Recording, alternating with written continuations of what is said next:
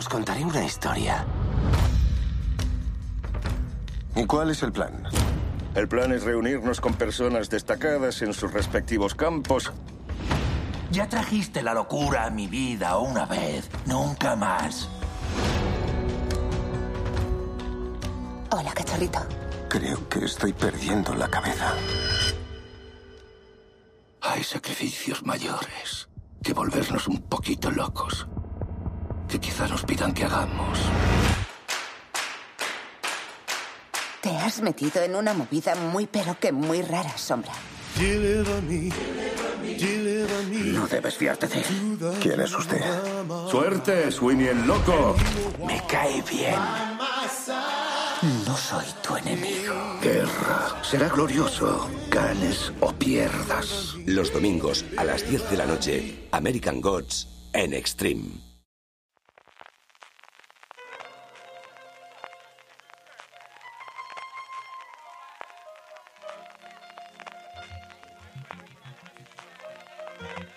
Estás escuchando Fuera de Series con CJ Navas.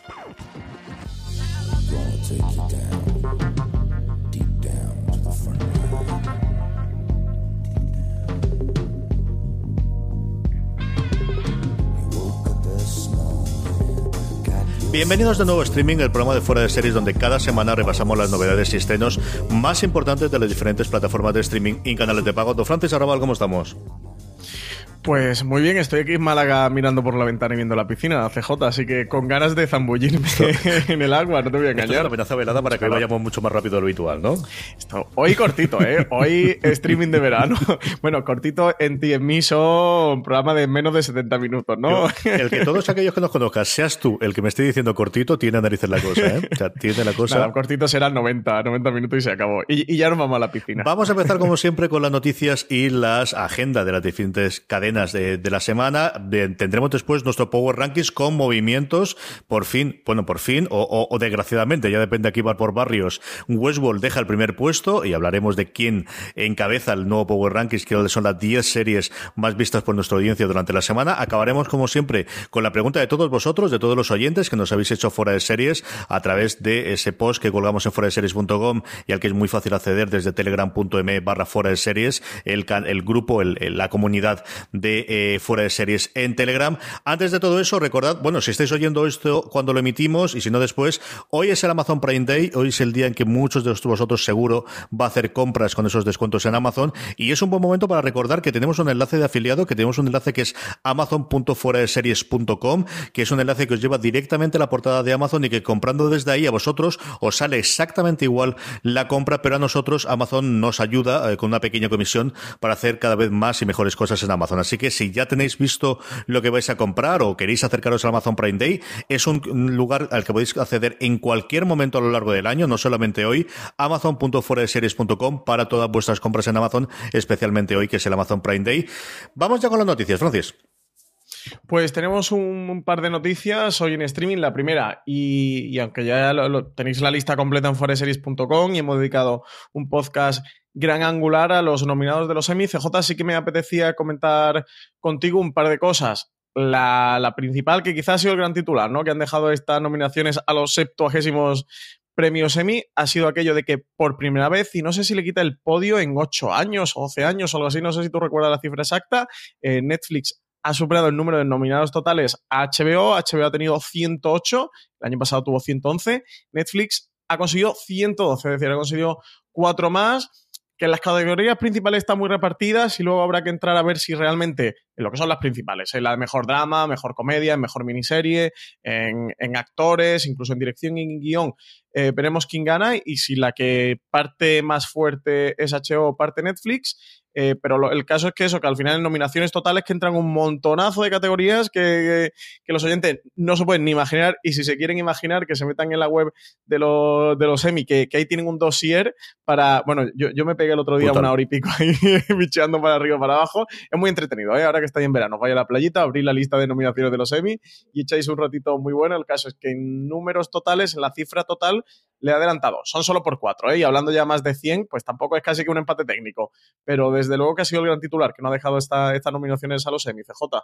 ¿Tú cómo ves esta batalla entre HBO y Netflix que se, que se cuece? Es el gran titular a falta de tener los premios, por lo que comentabas tú, es la primera vez en muchísimos años, en más de una década, que HBO se cae del primer puesto y se cae con Netflix, ¿no? Que también es el signo de los tiempos. No se cayó en su momento cuando estaba más flojita con Showtime, no se cayó cuando FX, especialmente la categoría de miniserie, pues eh, dominaba absolutamente todo cuando le pilló con el pie cambiado a HBO antes de, Big Little Lies. Eh, es un signo de los tiempos y luego con una pregunta que nos hace el oyente también podemos comentar un poquito de cómo por ahí pueden ir los tiros, ¿no? De hasta qué punto HBO puede seguir siendo esta HBO que conocemos y no un intento de ampliar su contenido para, para hacer frente a este behemoth que, que, se le ha encontrado con, con Netflix. Por lo demás, pues eh, la renovación que el año pasado de alguna forma se hizo en, en drama, ¿no? Por centrarnos en drama y comedia, que también podríamos hablar del resto de categorías. Miniserie yo creo que es una categoría bastante interesante. película para televisión con estas cosas curiosas, por ejemplo, que USS Callister, el episodio de, de Black Mirror esté nominada como película porque cumple las, la prerrogativa que dicen ellos para poder eh, presentarte como nominado. Pero sí que la renovación que el año pasado hubo en cuanto a drama, al hecho, por el hecho de no estar Juego de Tronos, que había ganado los dos años anteriores, este año de alguna forma ha ocurrido en comedia, en el que no está VIP, en el que no está Julia Louis Dreyfus y puede haber un cierto cambio, ¿no? Veremos si de Marvelous Mrs. Maisel y, Rachel Brosnahan eh, siguen con acaparando premios después de lo que tuvo los Globos de Oro o por el contrario podemos tener otra. Ya todos los que me visteis en fuera de series y supongo que Francis también en el Gran Angular tenemos el cabreo que siempre nos pilla con estas cosas con la no nominación de J. Casimos, que yo creo que es una de estas cosas que de vez en cuando están han ido a hacer daño a ti, sí, sí, esta ha sido, ha sido dolorosa. Y por lo demás, bueno, pues como os digo, eh, Francis eh, tuvo con Marina y con Álvaro Nieva un programa de hora y media y en el último fuera de serie yo también le dediqué a cuatro o cinco minutitos a comentar muy por encima nuestras opiniones, escucharlo todo ahí, que ahí hemos hablado largo y, y, extenso y volveremos evidentemente un poquito antes de cuando sea la ceremonia para hacer nuestra porra y para hablar un poquito de nuevo de los de los de los eh, Emmy. Pues entonces, no te apetece repasar los nominados, ¿no? Pasamos directamente es a la estamos todos ahí. Yo creo que si no, si tú además tienes la piscina, luego me vas a echar la bronca de que no tengo tiempo a broncearte y por ahí no va a pasar, que además tienes que estar. Estoy muy blanco, CJ. Tienes que estar guapo. un polo de la lechera. para cumpleaños, tienes que, tienes que aprovechar los días que te quedan. Sí, No, no me cuento. Bueno, en fin, eh, pues sí, pues ya está. Eh, yo me apetecía un poquito comentar contigo, me apetecía un poquito comentar contigo la batalla que hay en Mejor Drama de Westworld y Juego de Tronos en HBO. Yo creo que no hay ninguna batalla. Ninguna. Absolutamente ninguna. no, hay, batalla de los bastardos. Hay una batalla entre Juego de Tronos y el cuento de la criada. Entre Westworld y el Juego de Tronos no hay ninguna batalla. ¿Y entre The Crown no? No. ¿Juego de Tronos y The Crown no crees que va a estar? No. Yo creo que gana el cuento de la criada de nuevo o gana Juego de Tronos. Hmm. Habrá que ver. Yo es que eh, como esta segunda temporada de Handmaid's Tale se ha pinchado tanto, no, no lo tengo tan claro. Eh, bueno, por continuar un poquito, y esta CJ era más comentarla por, por curiosidad que, por otra cosa y también como signo de los nuevos tiempos, de, todo lo, que está aconteciendo en el streaming. Y es que nada más y nada menos que Reese Witherspoon ha lanzado su propio, o va a lanzar su, propio canal eh, de, de, VOD. El 17 de julio se estrena Shine On With Riz, que es un programa de entrevistas a pioneras en diferentes campos profesionales, y ha aprovechado esto para, sacar su propia plataforma de streaming. En este programa va a tener a profesionales como a Badu Bernay, a Dolly Parton, a América Ferrara, a Casey Musgraves en definitiva, pioneras eso en diferentes ámbitos, tanto la actuación, la dirección, la música, la gastronomía, empresas, bueno, en muchísimos ámbitos. Y, sobre todo, la, bueno, la gran noticia que la propia Reese Witherspoon saca una plataforma de, de ya casi nos falta fuera de serie CJ sacar algo, lo tendremos que ir planteando. Bueno, pues siguiendo los, pasos de Oprah, ¿no? Oprah al final tiene OWN, que es OWN como propio, eh, y luego es Oprah Winfrey Network, eh, la tiene también igual que en este caso en, a través de cable, está disponible en Estados Unidos en DirecTV y AT&T, falta ver cómo nos pueden llegar aquí eh, el, contenido, porque yo creo entrevistas, falta verla, pero yo creo que es una tía que puede dar juego y puede estar interesante, ¿no? Tampoco es que te va a hacer una, una cosa en profundidad periodística, pero creo que es alguien que a la que sí que pueden abrir el gente el, que hay ahí. Yo, por ejemplo, sé que mi mujer, la de Dolly Parton, es una entrevista que seguro que le encantaría escuchar. Y falta ver cómo nos llega a nivel mundial, pero nuevamente, yo creo que, chica, eh, yo estoy muy contento por ella, está aprovechando la oportunidad, ha encontrado ese filón que encontró en, en Apple, que le compraba todos los proyectos, y ahora hace esto de aquí, ole sus narices, di que sí. A mí me parece muy bien. Sí, sí. Está a tope, está a tope. En, Apple ha vendido unas cuantas cosas, también tiene cositas por Facebook Watch, por, por Hulu, en HBO con Big Little Lies. En definitiva, que, está, está trabajando a tope. Eh, Reese Witherspoon se lo está currando, desde luego. Eh, y bueno, más allá de esta curiosidad, eh, pasamos ya directamente a Amazon Prime Video. Empecemos con Amazon Prime Video y tenemos la primera producción de original de Amazon en España que se va a llamar Seis Sueños, Six Dreams. Se presenta esta semana en Madrid, además. Sí, se presenta el martes 17 de julio con estreno del primer episodio, eh, donde podremos ver qué es este Six Dreams. Es la primera producción original de Amazon en España. Es una docu-serie deportiva que va a seguir a seis individuos a lo largo de la temporada 2017-2018 de la Liga de Fútbol Española. Estos eh, no le puedo llamar personajes, protagonistas eh, de la serie van a ser seis estrellas de la liga, como son Saúl Ñíguez, el jugador del Atlético Madrid, Iñaki Williams del Bilbao, Andrés Guardado del Betis, eh, Amaya Gorostiza, que es presidenta de Eibar, Eduardo Berizzo, que es el entrenador del Sevilla, y Quique Cárcel, que es el director deportivo del Girona Fútbol Club. Em, digamos que, que, este Six Dreams se enmarca dentro de una apuesta que está haciendo Amazon Prime eh, por eventos deportivos. Ya hemos podido ver el de Grand Prix Driver eh, y algunos otros, como han hecho con, con, clubes deportivos, también han hecho alguna cosa con el Manchester City, también en Nueva Zelanda con, el equipo de los All Blacks de, rugby, con, algún equipo del NFL y bueno, ahora llega esto también a España con esta, con esta docu-serie. CJ, ¿qué te parece a ti? Desde luego, un, algo curioso, un producto curioso en, esta apuesta deportiva que está haciendo Amazon dentro de, de la producción original. Y bueno, y que sea la primera producción original de Amazon en España. Es un modelo que en Estados Unidos se hace bastante. HBO lleva muchísimos tiempos haciendo una cosa que se llama Hard Knocks, que sigue todos los años un equipo distinto de la NFL. Eh, este año Netflix lo ha hecho con la Juventus, justo el año antes de que se fuese Cristiano Ronaldo, así que estarán todos medio fastidiados, porque el año bueno para hacer el documental, desde luego, es esta temporada que entra. Y aquí, bueno, yo creo que es significativo el hecho que no haya nadie del Madrid y del Barça, que yo creo que te da una componente distinta a la que si estuviese algo de allí. Eh, yo creo que mi padre lo verá por el de Athletic. Eh, luego la gente es muy susceptible con esto de Bilbao. Tú de los trolls de los spoilers, pero la gente que le dice que se llama Bilbao del Athletic, ya digo yo que ahí también hay una oleada, ¿eh? Esos, son curiosos. Yo era una cosa que ni, ni fue ni fa hasta que vi el tráiler. Y a mí el tráiler me pareció pues que se han traído el nivel de producción que se hace en este tipo de cosas. Y a mí me ha traído bastante. Yo creo especialmente Gorostiza es alguien con un perfil muy curioso, muy, muy interesante, como tú decías, la de la presidenta de Leibar. Eh, yo al menos un episodio segurísimo, segurísimo me veré.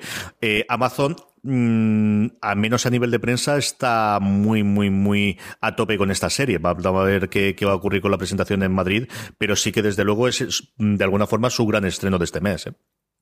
Sí, sí, lo que prometían desde Amazon es que va a ser una visión íntima de quiénes son dentro y fuera del campo, todo, todos estos protagonistas, y lo que se necesita para ser una de las ligas deportivas más populares y más exigentes del mundo. Así que sí, desde luego, eh, curioso y un Amazon que, que, ya empieza a moverse en producción original de España. Tenemos este Six Dreams, tenemos esta otra serie que tienen eh, en producción con, con A3 Media, uh -huh. eh, la de mmm, Pequeñas Coincidencias. Así que, que nada, Producción de Amazon a tapar España, CJ, aquí lo diría, ¿eh? No, no paramos. Tienen que empezar, tienen que empezar aquí y en general en Europa. Ese es el otro siguiente paso, ¿no? Está ocurriendo con, con todas las compras internacionales. Hasta Apple ha comprado ya series en Francia sin haber entrado. También es cierto que Francia tiene todavía una eh, legislación más radical que la nuestra en cuanto a que todos los sitios tienen que tener contenido propio del, del país, ¿no? Y es lo que te da algunas razones por lo que se hizo Marsella en, en Netflix y ahora, por ejemplo, ha comprado ese Calls eh, en Estados Unidos, en, perdóname, eh, Apple en, en, Francia porque tiene, yo creo que es de las cosas que te pueden enseñar que tiene intención de entrar ahí, ¿no? Y aquí, bueno, pues este Six Dreams, que la verdad es que no funciona nada mal con, bueno, eh, es un contenido que puede ser atractivo para la gente, ¿no? Y al final el fútbol pues es una forma, y ahora después del Mundial, de, de entrar a la gente antes de que empiece la nueva temporada. Filmin, creo que no tenemos nada, Francis. Sí, eh, sí. tenemos una cosita, tenemos Cuéntame. una cosita que, que quería comentaros. Eh, tenemos una, una serie que se llama Migret, que uh -huh. está protagonizada por Rowan Atkinson, el célebre Mr. Bean, que, Mr. Bean, que cambia radicalmente de registro para interpretar al detective Jules Maigret, que, es un icono literario nacido de la imaginación de George Simon, que, ha vendido más de 600 millones de libros en todo el mundo. Es una producción de la ITV en el que, en el que veremos a este Maigret, a este detective que, que tiene una trampa eh, que, le van a, intentar dar caza y, y, va a estar bajo una enorme eh, Presión. Eh, la serie se estrena el 17 de julio y bueno, pues serie británica con detective no más británico eh, no, cabría, y con Robert Van Atkinson como protagonista, CJ. Así que, desde luego, una, cosa bastante interesante y curiosa que nos trae Filming esta semana. Yo desconocía por completo que habían hecho una adaptación de, las novelas de, de, Magret. Yo en su momento leí bastantes, bastantes de las que había y, tengo curiosidad por, por ver cómo han trasladado, si ha respetado el, origen del, detective que es belga o lo han trasladado a Inglaterra o qué es lo que han hecho con, con Magret. Eh, yo recuerdo leer una, en su momento a mí siempre he sido más de Sherlock Holmes, cierto que de él, aunque tenía un poquito más eh, de tono oscuro. Y, la novela de se te dejaban leer era muy, muy de verano. O sea, yo también os, os invito a que os acerquéis a la, novela de Simenón y especialmente la de Magret pues, de verano. Yo creo que es una cosa muy, muy apañada para, para poder leer.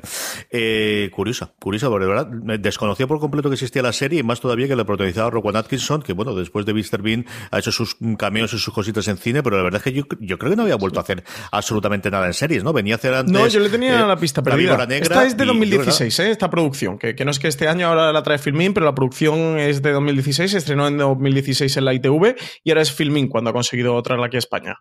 Para que veamos que sigue habiendo muchísimas series que se estrena ahí al lado, ¿eh? que no estamos hablando de que sea en Tanzania ni que sea en Sri Lanka, ¿no? que es en, Inglaterra, con un personaje como, un protagonista como Rowan Atkinson, con un personaje de la literatura popular tan conocido como, como Magret, y que, y que mm, no habíamos perdido por completo, ¿eh? que, al final no llega para nada. Hay muchas cositas que al final se terminan saltando. Parece que no, ¿eh? pero queda, queda desde luego queda desde luego mucho hueco. Y ahí Filming siempre está atento. Vamos con HBO España, Francis. Pues tenemos nueva serie, CJ, de Josh Whedon, nada más y nada menos que, en HBO. La serie se llama The Neighbors, y es que Josh Whedon vuelve al medio donde se hizo conocido, que fue en la televisión, con esta nueva serie de HBO. Su título, como os he comentado, es The Neighbors, se centra en varias mujeres de la época victoriana que descubre que tienen habilidades especiales y que se unen para combatir a diferentes enemigos. La descripción CJ apunta a ser un proyecto bastante típico, ¿no? A lo que, a lo que conocemos ya del creador, como Buffy vampiros o como, o como Firefly. El propio showrunner va a escribir varios de los episodios y, afirmó en un comunicado que The Nivers es quizás la narrativa más ambiciosa que ha creado y que no puede imaginar un, un hogar mejor para ella que la propia HBO. Además, añadió que hacía demasiado tiempo que, que no creaba un mundo ficticio enteramente nuevo, y que el equipo de HBO no solo ofrece gran alcance y experiencia, sino además eh, prestigio y una colaboración apasionada. Así que un proyecto desde luego bastante interesante para, HBO, que, no calculábamos. Tienes a Josh Whedon, es esta serie protagonizada por, mujeres victorianas con, habilidades especiales, ¿no? Como una especie de, superpoderes para combatir a, a, sus enemigos. Una cosa muy, muy curiosa que además ya tengo muchas ganas de ver, ¿eh? No sé tú, pero yo tengo muchísimas ganas de ver. Es muy buen fichaje. Al final suena a una liga de, hombres extraordinarios, pero con mujeres. Una adaptación de, del, cómic y luego tuvo esa película que pasó con bastante más pena que gloria, la adaptación que tuvo cinematográfica y evidentemente la, vuelta de Josh Whedon pues eh, es algo que te va a llenar portadas, es algo también lo que busca HBO. En parte también lo que ha buscado con Watchmen de, de Lindelof, ¿no? Yo creo que a lo tonto, lo tonto está sumando dos o tres nombres con proyectos muy interesantes. Veremos qué ocurren después. Más allá de, evidentemente, del spin-off de Juego de Tronos, para ese mundo post Juego de Tronos en torno al 2019-2020 tener al menos dos o tres proyectos que por nombre pueden, pueden colocarte un poquito y, y, hacer que la cadena vaya adelante. A mí me parece una gran noticia que vuelva a Ruedon, a donde yo creo que sabe hacer mejor incluso las cosas que, es en, que en serie. Especialmente se va a venir como showrunner, ¿no? Que no haga pues lo que ha hecho con el resto de las series, especialmente con Agentes de S.H.I.E.L.D., que fue poner el nombre como mucho ayudar en el guion del primer episodio y luego pues hacer como JJ Abrams en todas las producciones que hacen de Bad Robot, ¿no? Pero aquí que, que vuelva en serio a hacer su serie con el presupuesto de HBO y con la libertad que le va a dar HBO, yo creo que es una cosa que le va a venir bien, porque siempre ha estado muy constreñido por el presupuesto. Es cierto que ha trabajado en canal en abierto, pero siempre ha estado un poquito en punta de lanza y haciendo cosas de ciencia ficción o cosas fantásticas. Se le notaba mucho en Dollhouse, por ejemplo, que en determinadas ocasiones eh, había un problema de presupuesto y entre el tiempo que ha pasado, la mejora que ha habido con los efectos especiales y que evidentemente en HBO si lo han fichado no es para eh, limitar el presupuesto a dos o tres millones por, por episodio, aquí puede hacer una cosa muy interesante, Francis. Sí, sí, sí, yo de verdad que, le tengo mucha ganas. Sé que, aparenta mucho eso, esa Liga de Hombres Extraordinarios, ese cómic de, Alan Moore que luego tuvo su versión cinematográfica.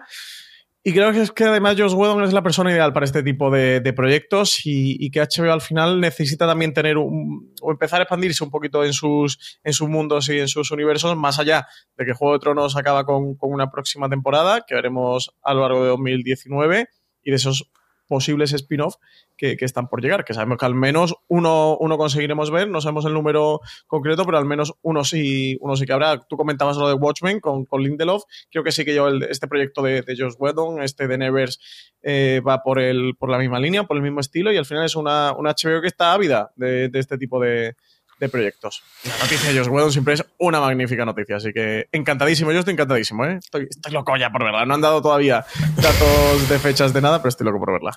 Por lo demás, tenemos estreno esta semana, el 20 se estrena la segunda temporada de Snowfall. Sí, el 20 de julio tenemos segunda temporada de Snowfall, que llega a esta serie de FX, que, se puede ver eh, aquí a través de, HBO España, que tenemos para nuestro perimencheta, CJ, al actor español.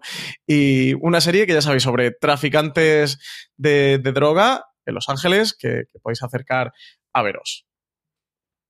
Es una de estas series típicas de No me da la vida. Esta es la que yo hace seis o siete años vería sin ningún género de, duda.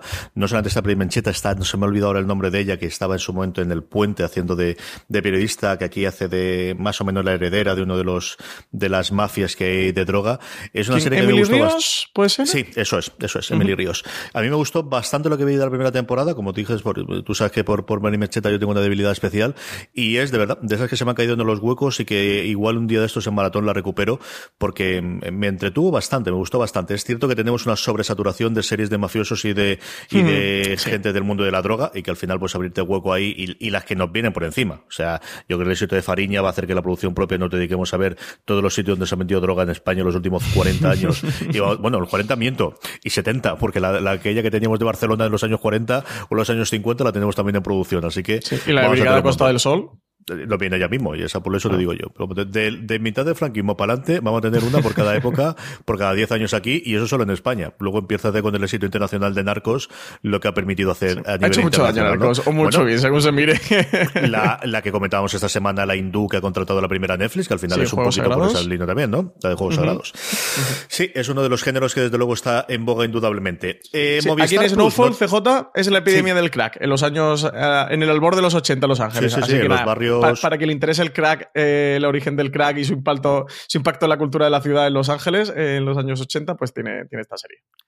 Movistar Plus no tenemos estreno hasta la vuelta de verano, tenemos ahí todo en barbecho durante estos meses, pero lo que sí tenemos es nuevo proyecto con intención de estrenar el 2019 encabezado por Leticia Dolera. Pues sí, a falta de los gigantes de Enrique Urbizu, los Virtual Hero de, del Rubius, los Arde de Madrid de, Paco León, tenemos un nuevo proyecto, es que Movistar ha dado luz verde a Déjate llevar, es una nueva serie de ficción que está creada por Leticia Dolera, la propia directora, ha sido la encargada de anunciarlo a través de, su cuenta de Instagram. La historia, según ya haya avanzado, eh, gira en torno a María, Cristina y Esther, que, son tres personajes que por distintas razones están en medio de una crisis vital. Y estas tres mujeres van a ir descubriendo que su vida no tiene por qué ser tal y como lo habían planeado. La serie va a estar escrita por la propia Leticia Dolera y además va a contar con Manuel Burke, que ya sabemos muchos que es su compañero inseparable en proyectos, que, que ya trabajaron juntos en la película Requisitos para ser una persona normal. Y CJ, sabemos que tendrá ocho episodios, que el rodaje comenzará este mismo septiembre, que va a ser en la ciudad de Barcelona, pero no sabemos mucho más. Yo creo que, bueno, creo no, seguro que esta es de las que veremos a lo largo de 2019, seguramente primavera, mm, un final entre, sí, mediados de primavera o finales de primavera del 2019. En cualquier caso, no tenemos ninguna fecha concreta de momento de estreno. No, tenemos, como dice Francis, esto va para primavera del 2019. Vamos a hablar que haya un problema de agenda de última hora, cualquier rollo con el rodaje, que no debería haberlo. Sabemos también que de los episodios, varios lo va a dirigir Leticia Dolera y luego a contar con otras dos directoras, cuyos nombres todavía no se ha revelado. Y luego, pues evidentemente, pues que hubo cierta movida que eh, aprovecho para recomendaros el artículo de Alberto Rey que publicó el viernes pasado con el nombre de Leticia Dolera tiene un problema porque tiene serie propia y muchos trolls que publicamos en fuera de series comentando un poquito, pues todo lo que envuelve al final cuando tienes una creadora con el perfil de Leticia Dolera y anuncias un proyecto para Movistar Plus de ella, ¿no? Sí, madre mía la pajarra que se montó, ¿eh? Había muchas ganas de. La gente tenía muchas ganas de atizarle a Leticia Dolera y desde luego que, que se, se, montó, se montó importante. A ver también cómo manejan toda la comunicación desde Movistar, porque el polvorín en los junkets de prensa puede ser importante, puede, puede explotar bastante la cosa. Veremos a ver cómo acaba.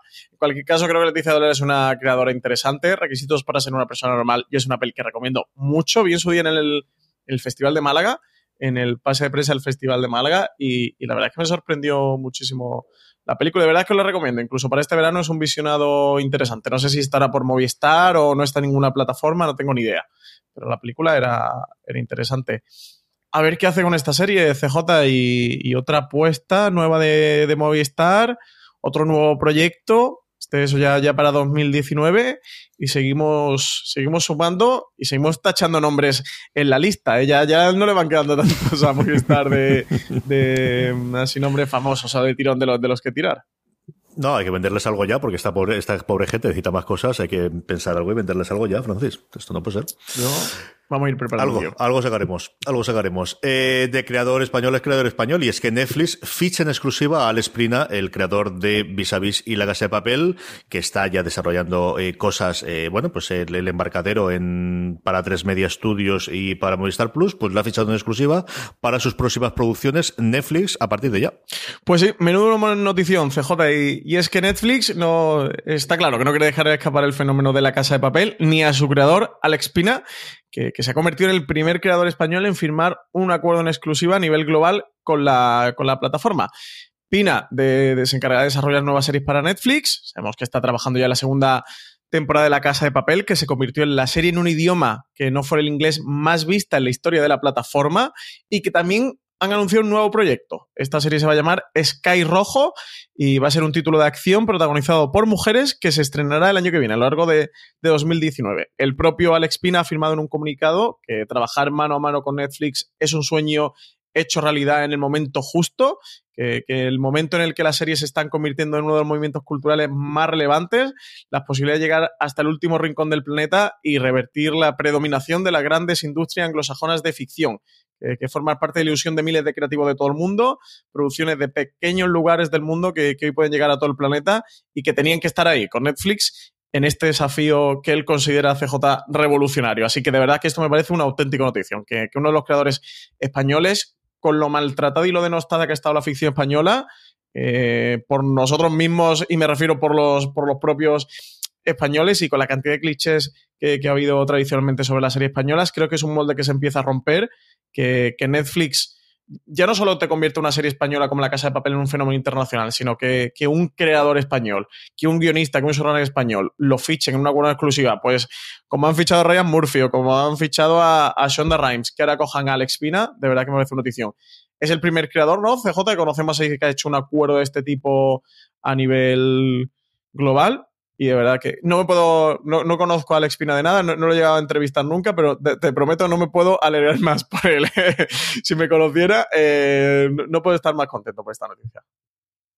Sí, yo creo que eh, lo que te muestra es que algo está cambiando aquí, eh, que es significativo también que no sea alguien que venga del cine, sino que alguien que viene de televisión y de hacer televisión a nivel de lo que se hacía en la industria hace 20 años y del que poquito a poco fue abriendo esos huecos con vis a vis y especialmente con la casa de papel de hacer otro más en las reglas de juego ah, antiguas, bueno, al menos las que había hasta hace eh, tres o cuatro años, ¿no? Del tipo de series que se buscaban para cadena en abierto, para que tuviese ese presupuesto y que haya conseguido esto. Yo creo que es significativo el cómo cuenta en, en lo que tú has leído, que son las declaraciones que venían en la nota de prensa de cómo eh, le permite acceder a un público mundial, que yo creo que esa es una de las cosas, aparte del dinero que mal pagado no debe estar, no, cosa que se ha ganado perfectamente, ¿no? Pero, pero creo que sí que es ese puntito. Yo recuerdo oír varias entrevistas o varios artículos de la gente era muy reticente, por ejemplo, a vender eh, series a Apple porque no se sabía dónde le iban a ver.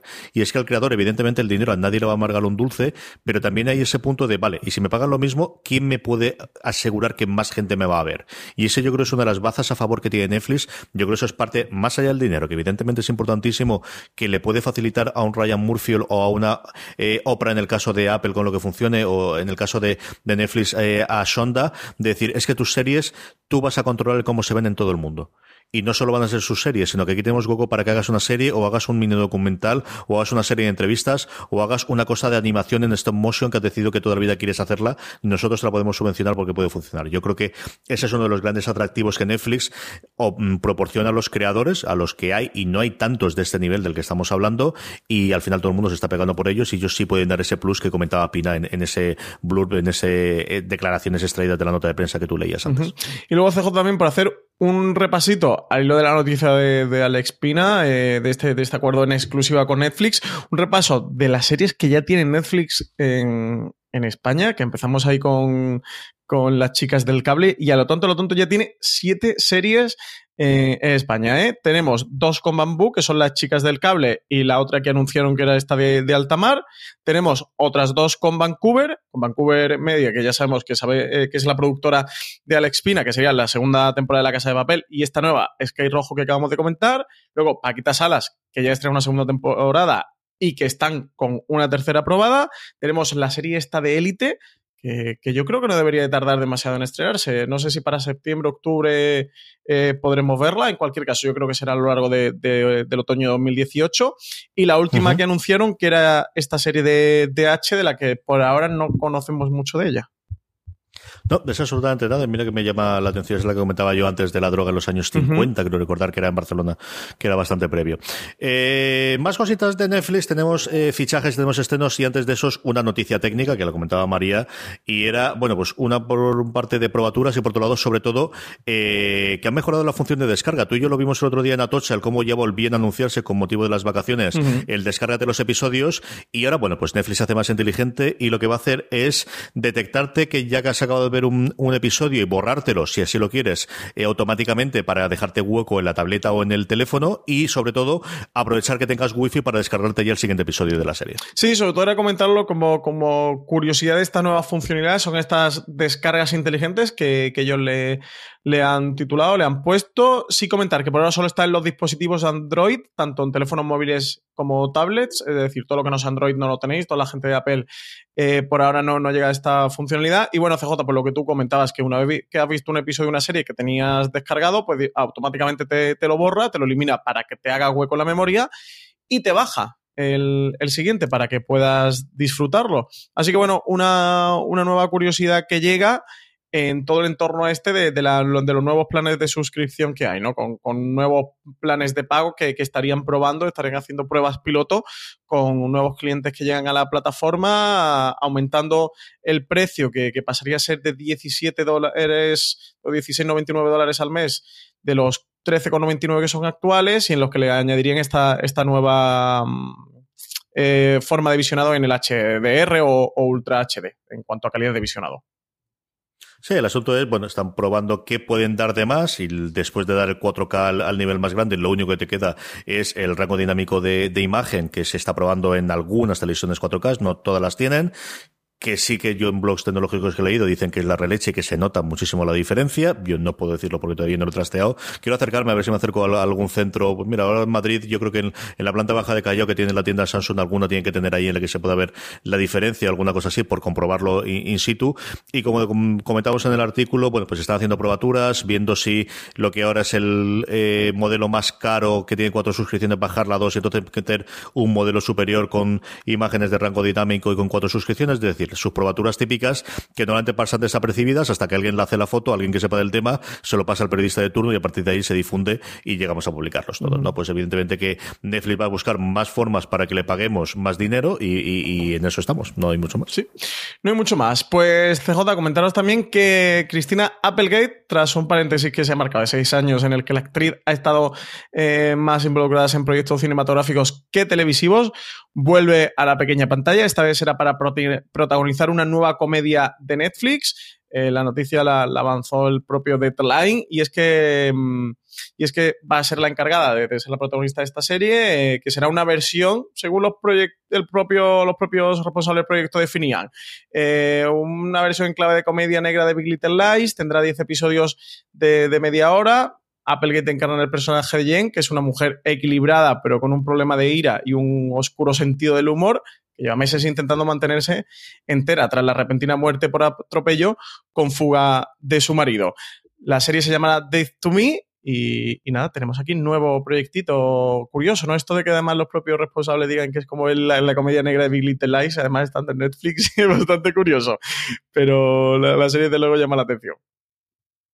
Will Ferrell en la producción, a mí ella es alguien que me gusta muchísimo. Le intentaron por activa por país iba, creo recordar que fue CBS, convertirla en una de las, de las reinas de, de la sitcom, después de evidentemente su papel en su momento de, matrimonio con hijos. Interpretó o, o, encabezó dos o tres comedias seguidas, aquello, ninguna de ellas funcionó desgraciadamente porque tenía alguna bastante, bastante divertida y ella es un animal de comedia, ya tiene un timing espectacular. A mí es alguien que me gusta muchísimo verla eh, haciendo comedia y de verdad que me alegro mucho que vuelva. Esta es una serie que en mi casa ya te digo yo que se verá segurísimo. Y otro gran proyecto que tiene, en este caso un miniserie, esta tiene una pinta espectacular. Sí, y es que Ava DuVernay eh, está al frente del proyecto, va a escribir y dirigir para Netflix la adaptación de Central Park 5, un mediático caso acaecido en el Nueva York de los años 90. Va a contar con Michael K. Williams, Vera Farmiga y John Leguizamo. Y madre mía, qué proyecto. El caso, el, hecho real fue que en la madrugada del 20 de abril de 1989, una joven ejecutiva ingresaba en un hospital de, de East Harlem tras haber sido asaltada, violada y agredida con tal brutalidad que pasarían los siguientes 12 días en coma. En esos días, cuatro adolescentes afroamericanos y uno hispano de entre 14 y 16 años fueron detenidos y culpados y finalmente condenados como responsables de las múltiples agresiones aún sin existir pruebas concluyentes. En el 2002, los jóvenes fueron puestos en libertad tras la confesión de, Matías Reyes, que era un violador reincidente que se proclamó autor de los hechos que años antes llevaron a prisión a los cinco de Central Park, de donde toma el nombre esta serie de Central Park 5.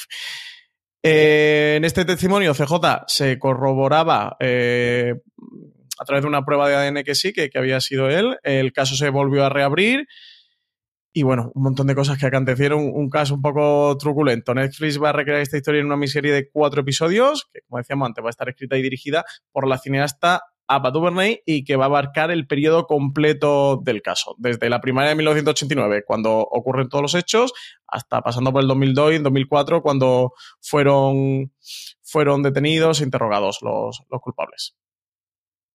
Yo recuerdo conocer el caso, había un documental bastante, bastante bien hecho sobre, sobre el tema y como te digo, tengo mucha curiosidad por verlo, por los nombres que tienes detrás y porque es un caso, de luego, que, se presta mucho a miniserie y este parece que sí que realmente va a ser una miniserie. Esto va a estar complicado alargarlo, aunque si funciona, alguna cosa se inventará o alguna cosa harán a partir de ahí. YouTube Premium está muy tranquilo esta semana, vamos directamente con cadenas de cable, Francis. Pues tenemos, eh, para empezar, CJ, los estrenos de AMC Networks para este otoño, y es que, es que va, llega un montón de estrenos a todos lo, los canales del grupo. El pistoletazo de salida lo va a dar la segunda parte de la cuarta temporada de Fear the Walking Dead, que se estrena el 27 de agosto. Y a partir de ahí vamos a ver unos cuantos estrenos. El, el siguiente será la tercera temporada de Humans, que va a llegar el 4 de septiembre. Luego tenemos también la serie Lodge 49, que es una de las novedades que trae AMC del propio, del propio canal AMC norteamericano, en el que Wyatt Russell interpreta a un ex surfero que no termina de encontrar su camino en la vida tras la muerte de, su padre y acaba en una comunidad en la que le prometen acogerlo en, entre cerveza barata y sustancias que quizá le ayuden a encontrar su búsqueda.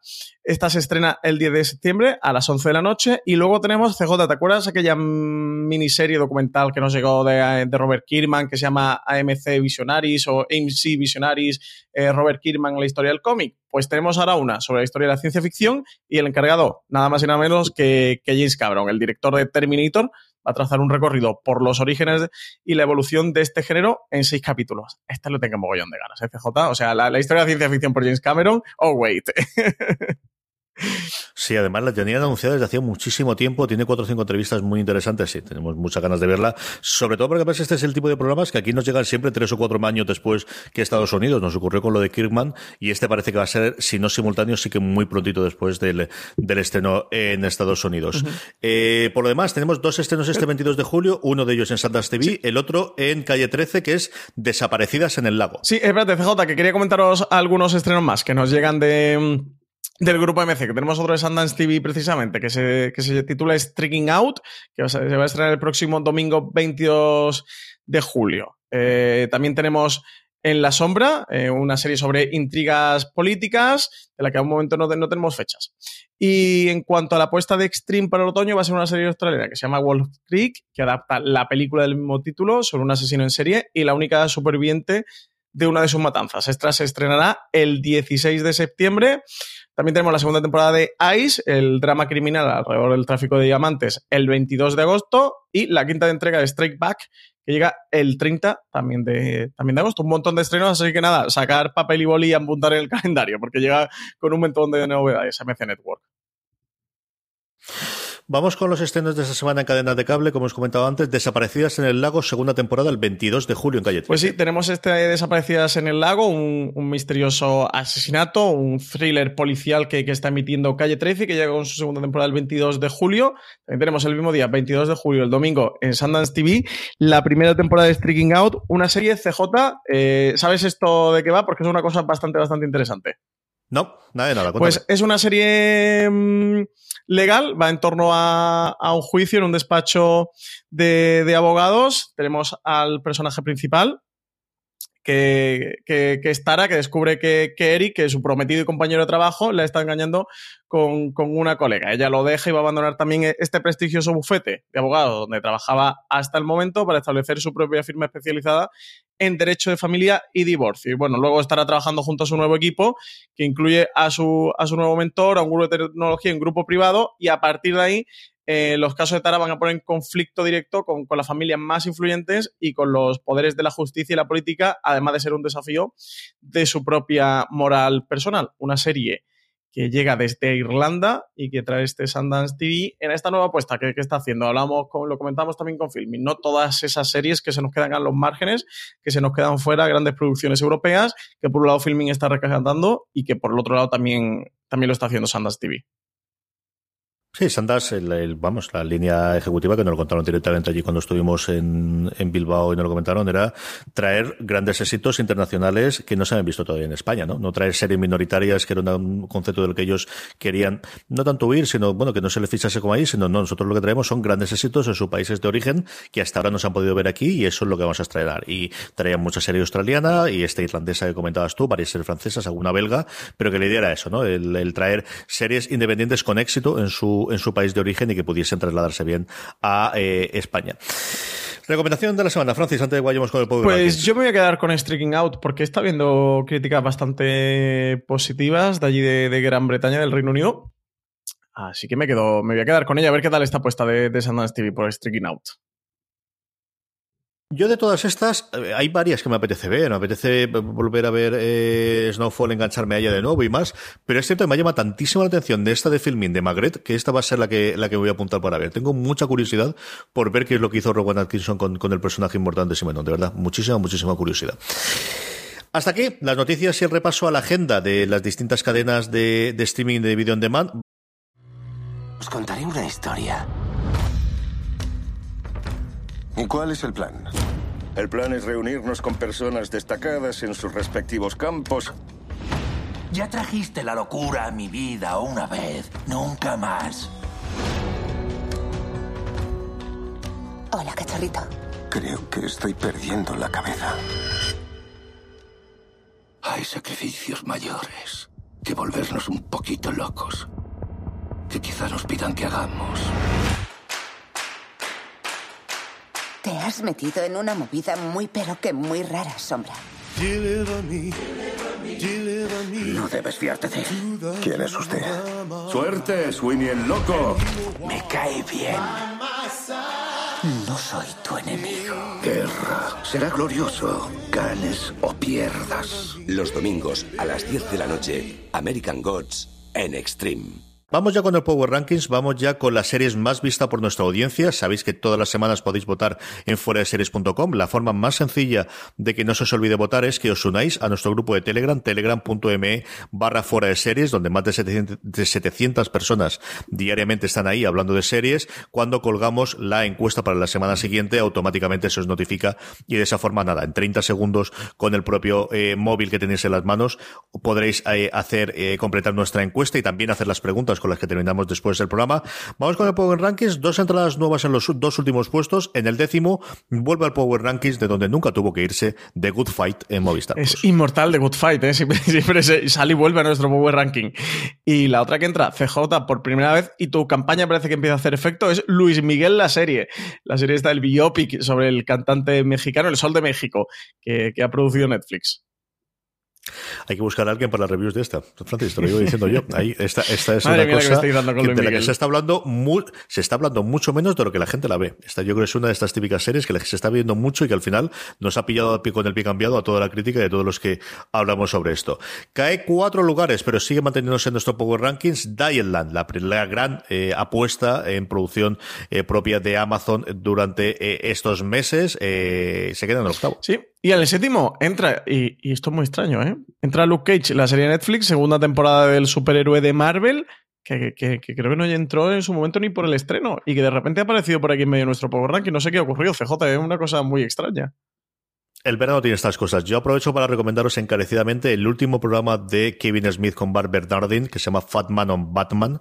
Lo tenéis en YouTube. Entrevistan al showrunner de Luke Cage, que es un fricazo absoluto y total. O sea, es un, nivel de, fricazo de cómics y de, y de series y de, cine brutal. La entrevista está muy, el programa está siempre muy bien. Son dos horitas en el cual primero ellos charlan de cómo le ha ido la semana y hablan media horita más o menos de cómo va su vida. Luego comentan un poquito las noticias de la semana y luego tienen preguntas y respuestas y de vez en cuando eh, con el público y de vez en cuando tienen un invitado. Este último es realmente espectacular, vale muchísimo la pena. Cae un puesto la última y gran producción y la que para toda la crítica está siendo la mejor serie de todas las de producción propia que ha hecho Movistar Plus hasta ahora, el día de mañana. Y quinta posición para Pose, la serie creada por Ryan Murphy, que es su canal original FX, aquí en España se puede ver a través de HBO, que caes dos posiciones hasta este quinto lugar.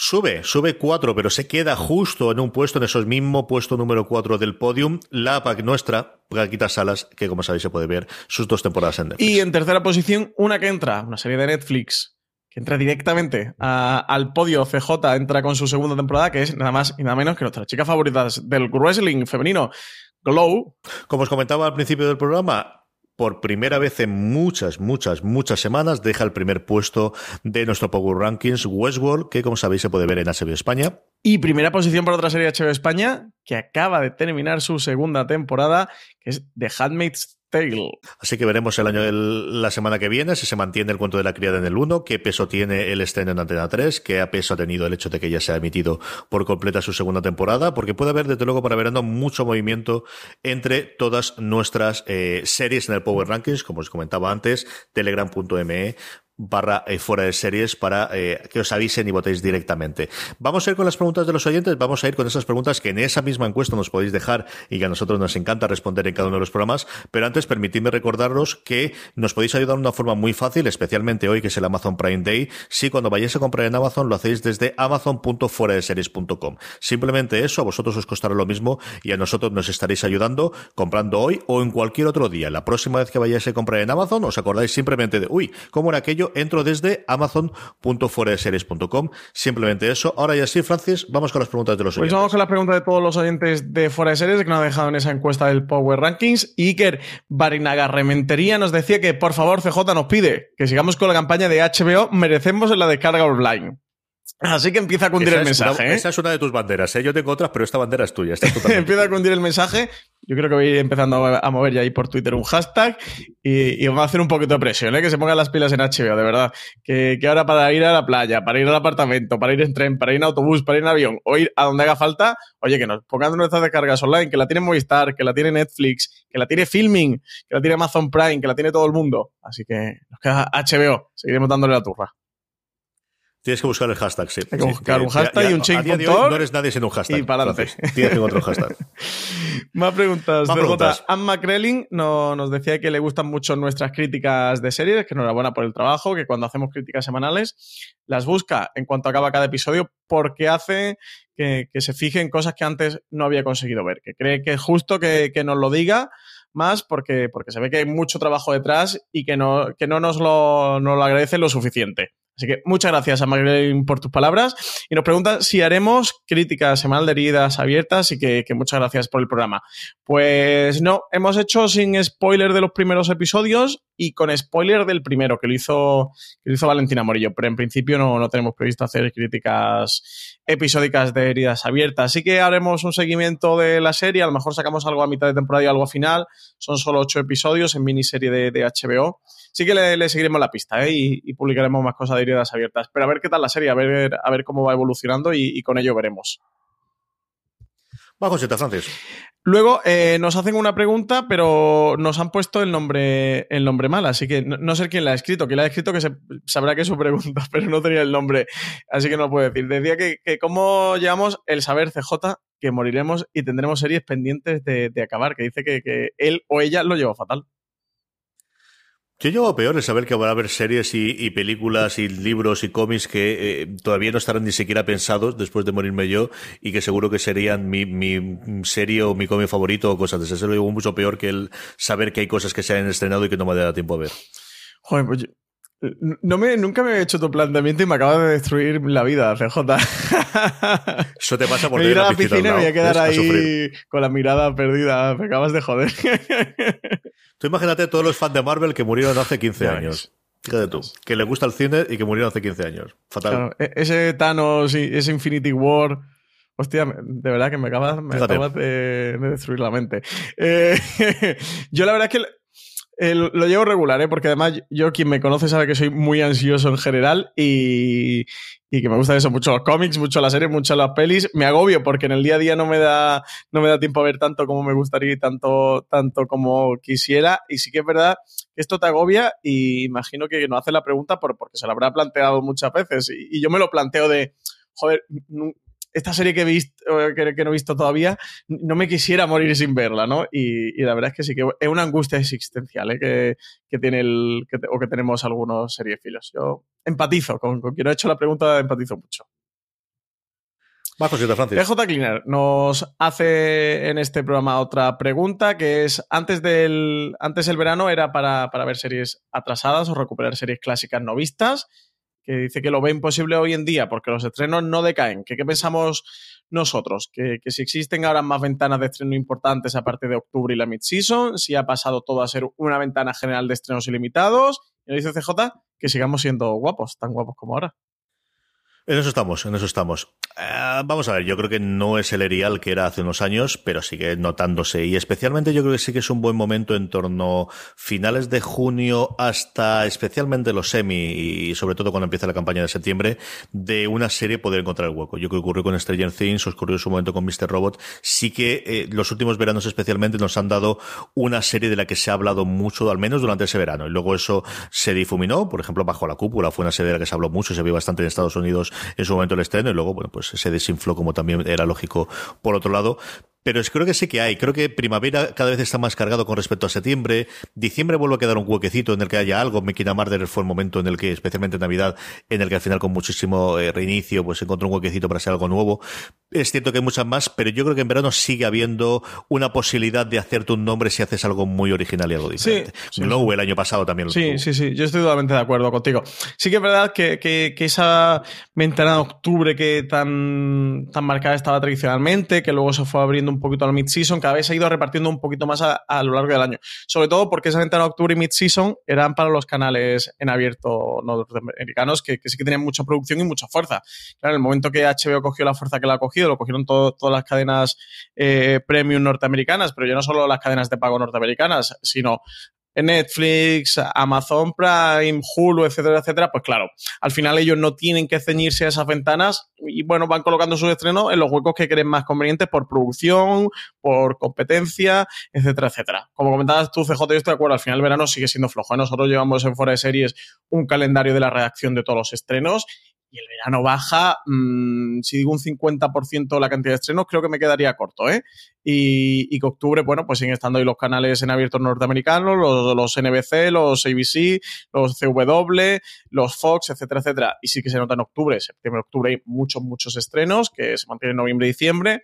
Creo que en mid-season, en enero tanto, pero quizás ya por febrero, marzo se vuelve a notar mucho. Y claro, pues cuando te coincide un septiembre, octubre, un febrero, un marzo, con las cadenas en abierto, más las HBO, más las Netflix, pues claro, entonces ya es, ya es reventar. Sí que Netflix, Amazon es que está estrenando muy poquito, pero Apple cuando llegue no creo que, tenga ningún tipo de limitación de ese tipo. YouTube lo hemos visto, ¿no? Que ahora han salido y están estrenando series. Imagino que cuando van pudiendo un poquito, pues lo que vemos en España con Movistar, que intentan estrenar una serie al mes. Hay meses que por producción no han podido llegar y esa serie se ha quedado sin, ese mes se ha quedado sin serie. Ahora vamos a ver por septiembre, octubre, noviembre, diciembre, seguramente algún mes o más de un mes en el que lleguen dos series de producción original en vez de una, pero eso al final es una cuestión de industria, una cuestión de producción y de, llegar a plazos, en el sentido de que no, tienen esa rigidez de, oye, yo es que tengo mis estrenos aquí porque es mi parrilla, porque emito en lineal y, porque tengo unos anunciantes que vendo en los afronts, ¿no, CJ? Al final esto, bueno, pues hay quien todavía sigue un poquito encorsetado ahí, aunque quizás no tanto porque se ha ido abriendo, pero otros que no tienen ningún tipo de encorsetamiento.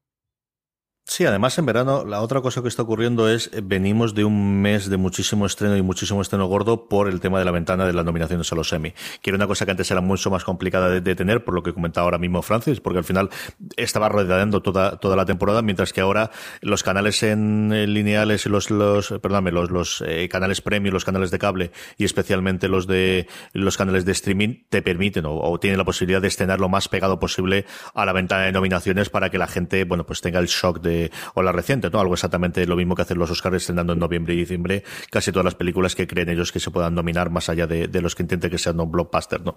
Yo creo que por eso en, verano se nota y como comentas tú, el ritmo tradicional de 23 a de 22 a 25 episodios por temporada que empezaba en septiembre, que tenía su parón en diciembre, que volvía otra vez en enero y que acababa en mayo, eso cada vez lo vamos a tener menos. Lo vamos a tener con las sitcoms, empezamos a tener las propias teles en abierto, los propios canales en abierto, mucha serie dramática de 12, 13, 14 episodios incluso comedia. Al final lo tenemos con eh, The Good Place, ¿no? Que aquí la vemos por Netflix, pero que se emite en NBC. Yo creo que vamos al modelo de semitemporadas o de temporadas partidas, que, es una cosa mucho más factible a nivel de producción y a nivel de encontrar actores y directores y showrunners a día de hoy. Eh, ya no solamente en cable, donde estamos yendo cada vez más una tendencia a ocho episodios, pasando de los 13 que originalmente tenía HBO, los 10 que hemos tenido hasta hace nada, ¿no? Y cada vez vemos más eh, series al modelo británico de 6 a 8 episodios. Yo creo que, bueno, pues ese es el signo de los tiempos, ese es el signo tecnológico eh, y el signo de, cómo está la industria a día de hoy es, es por donde pueden ir los tiros.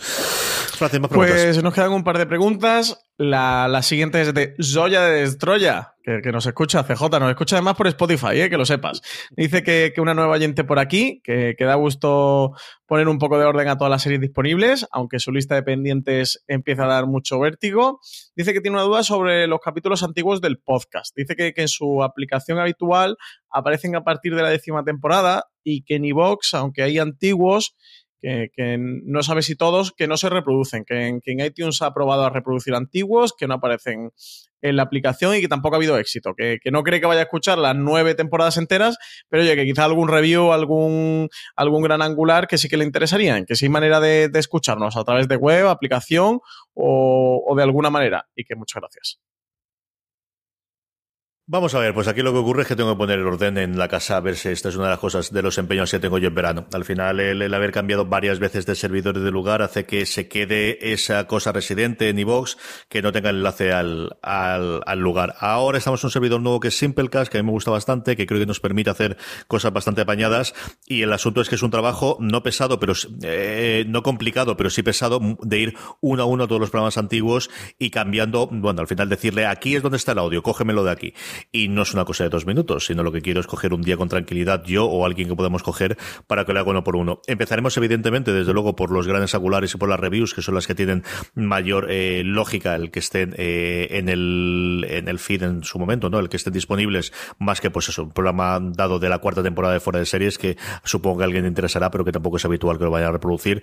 Es uno de mis empeños en verano. Yo espero que la vuelta de verano, que además haremos el cambio al, al sitio nuevo donde estamos integralmente, al menos los programas que son más atemporales sobre temas de industria y especialmente los reviews, estén disponibles en todos los sitios donde podéis escuchar fuera de series, incluido Spotify, como nos comentaba eh, Francis antes, que sabéis que ya estamos y de cara a verano, ya sé que estoy muy pesado con esto, pero yo creo que es una buena forma de eh, hacer eh, que amigos, oyentes y familiares conozcan fuera de series, gracias a que le pongáis fuera de series en Spotify, que seguro que lo tiene en su teléfono. Pues sí, sí, sí, además esta oyente nos comentaba que, que eso, que quería recomendarle a amigos y familiares que, se engancharan al podcast este verano a través de Spotify.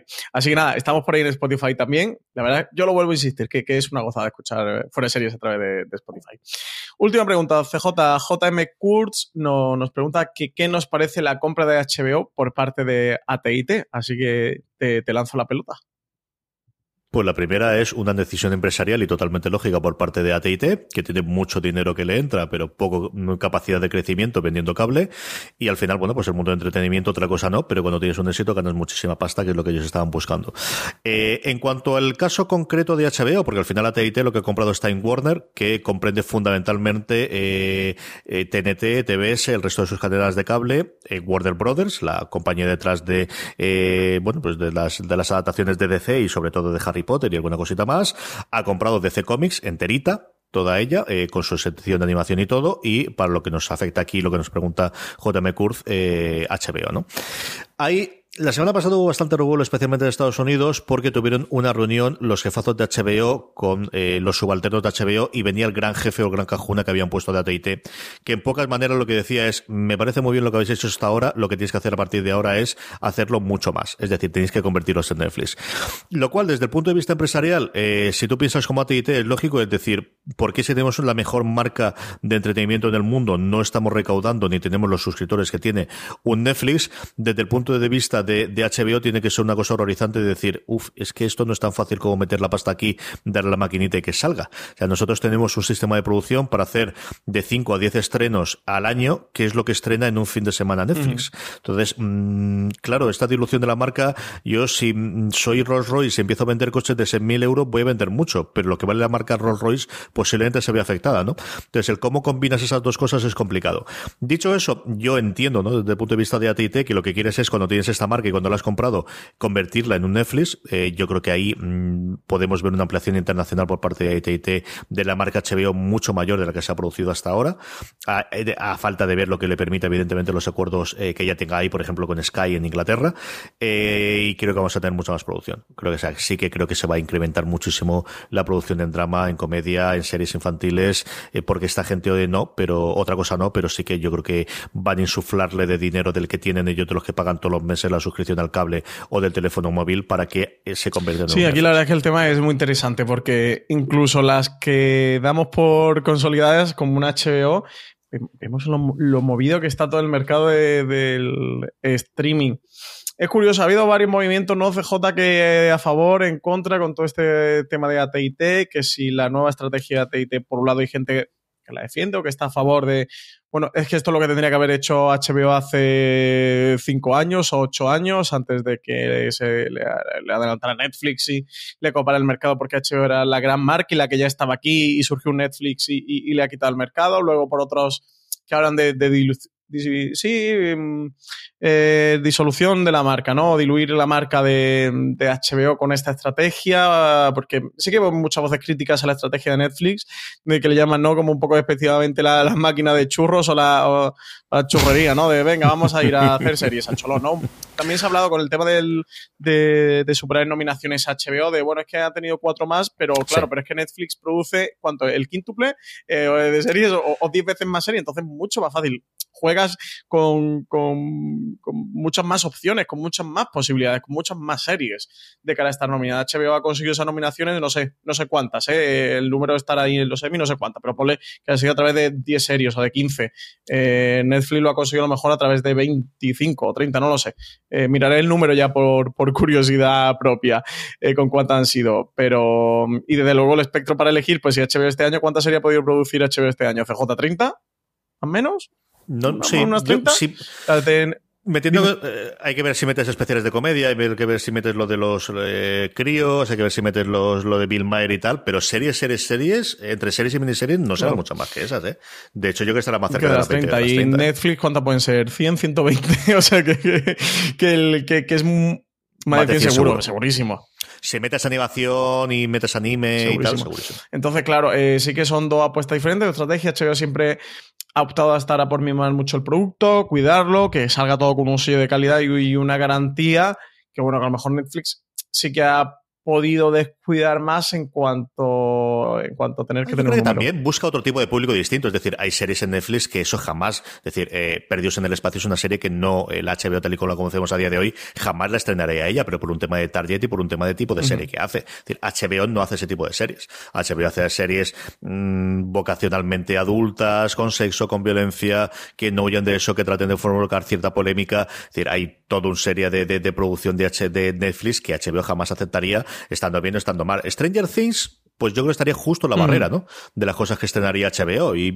no me extrañaría si me hubiesen dicho, la rechazó HBO porque no lo veían muy claro y entonces se fue para, para Netflix, que ya no solamente que hagan más o que hagan menos, es que el espectro, Netflix no tiene un target tan concreto como esta es una serie de HBO, esta es una serie de Showtime, esta es una serie de FX. Tiene un espectro tan amplio que le que pueden meter absolutamente sí. Sí, sí. sí, bueno, de Netflix hablan de esto, ¿no? De lo, famoso esto de la estrategia de que, de que querían ser, bueno, pues como el servicio en el que, en el cual cualquiera que lo tuviera en su hogar pudiera encontrar el producto que, desear. Es decir, eso no tiene una estrategia bueno, sí, que tiene una estrategia clara. Su estrategia clara es que, todas las personas que quieran entretenerse y ver una serie de ficción, pues que la puedan encontrar en Netflix. Pero sí que no tienen un modelo de serie concreta o una estrategia por un tipo de serie concreta. HBO sí que lo tiene. Y bueno, lo que se hablaba un poco con esta, estos rumores que vienen desde AT&T o lo que quiere hacer AT&T o reconvertir HBO sería que si diluir esa marca, ¿no? O transformar la marca en otra cosa y que se pierda esa esencia de HBO o lo que, lo que HBO precisamente le da el posicionamiento y, la ha convertido en lo que, en lo que todos vemos que, hoy día es. Pero bueno, veremos, veremos, eh, veremos en qué se convierte esto, CJ. A mí sí que me daría pena que HBO se convirtiera en un Netflix. Entre otras cosas porque ya para Netflix ya, ya hay un Netflix y se, y se llama Netflix. O sea, no hace falta un segundo Netflix que se llame HBO, que evidentemente HBO se tendría que haber puesto las pilas, no ahora con la compra de IT, sino hace mucho tiempo y producir más, intentar subir un poquito el pistón, sí, pero también le haría falta dinero, que va a ser precisamente lo que IT va a hacer ahora, ¿no? De insuflarle dinero, inyectarle dinero para poder llevar adelante nuevos proyectos. Aquí conocemos que en HBO España, más allá de Patria, hay cositas que se están mirando y que se están tanteando. Y eso lo a nivel de producción española y eso, como digo, mm, van a tirar para adelante. A nivel de HBO Europa también a ver cómo acaba todo. En fin, muy interesante. CJ, no nos van a faltar series para ver, ¿eh? No, nos vamos a morir, como antes nos planteaba, nos vamos a morir con muchas series pendientes, ¿eh? desgraciadamente. Hasta entonces estaremos aquí para comentarlo. Gracias a todos aquellos, como os decía antes, que compráis a través de amazon.foradeseries.com o en el Amazon Prime Day o en cualquier otro día, porque sabéis que a vosotros os cuesta lo mismo y a nosotros nos ayudáis con cualquier compra que hagáis, como os decía, por amazon.foradeseries.com. Francis, eh, la piscina, ¿cómo la ves? ¿Ya tienes que ir para allá? El sol ahora, tome, voy a echar cremita de, pues. factor 20 y, para adentro. Ten cuidado, ten cuidado de me quemes, que es ya lo que nos faltaba. Hay que ser responsable con el sol, ¿eh? Señores, no se quemen. La semana que viene volvemos en streaming, volvemos a hablar de nuestras series, Francis. Hasta la semana que viene. Hasta la semana que viene, CJ. Y a todos vosotros, querida audiencia, cuidad mucho, pasarlo muy bien aquellos que estéis de vacaciones, aquellos que estéis trabajando también, pasarlo muy bien, que también trabajando se puede pasar muy bien. Y recordad, tened muchísimo cuidado ahí fuera.